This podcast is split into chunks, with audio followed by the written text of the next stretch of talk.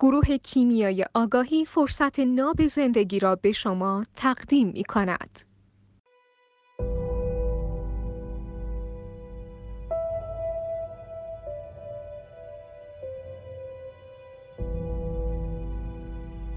همونطور که گذشته ما رو زمان حالمون تاثیر داره آیندهمون هم رو زمان حالمون تاثیر داره. یه جور یه قطاریه که واگنش وسط لوکوموتیو دو طرفه. لوکوموتیو اونه که موتور داره واگن اونه که ما توش میشینیم واگنه هست هر دو طرف لوکوموتیو داره. یه دونش گذشته است یه دونش آینده. ما میگیم ما واگن وسط قطاریم که دو تا لوکوموتیو این سر و اون سره.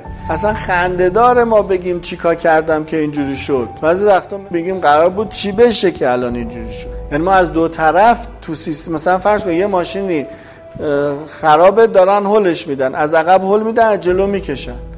از هر دو طرف هم تحت اثر نیروه نه که از یه طرف.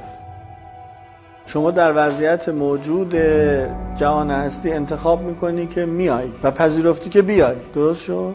یعنی پذیرفتی وضعیت موجود و وضعیت موجود چه است؟ هم تحت تاثیر گذشته است هم تحت تاثیر آینده است. هم ما در قبال گذشتگان مسئولیم هم در قبال آیندگان مسئولیم. همش یکیه. حتی تو همین درسامون هم تو سفر قهرمانی میگیم یعنی چی؟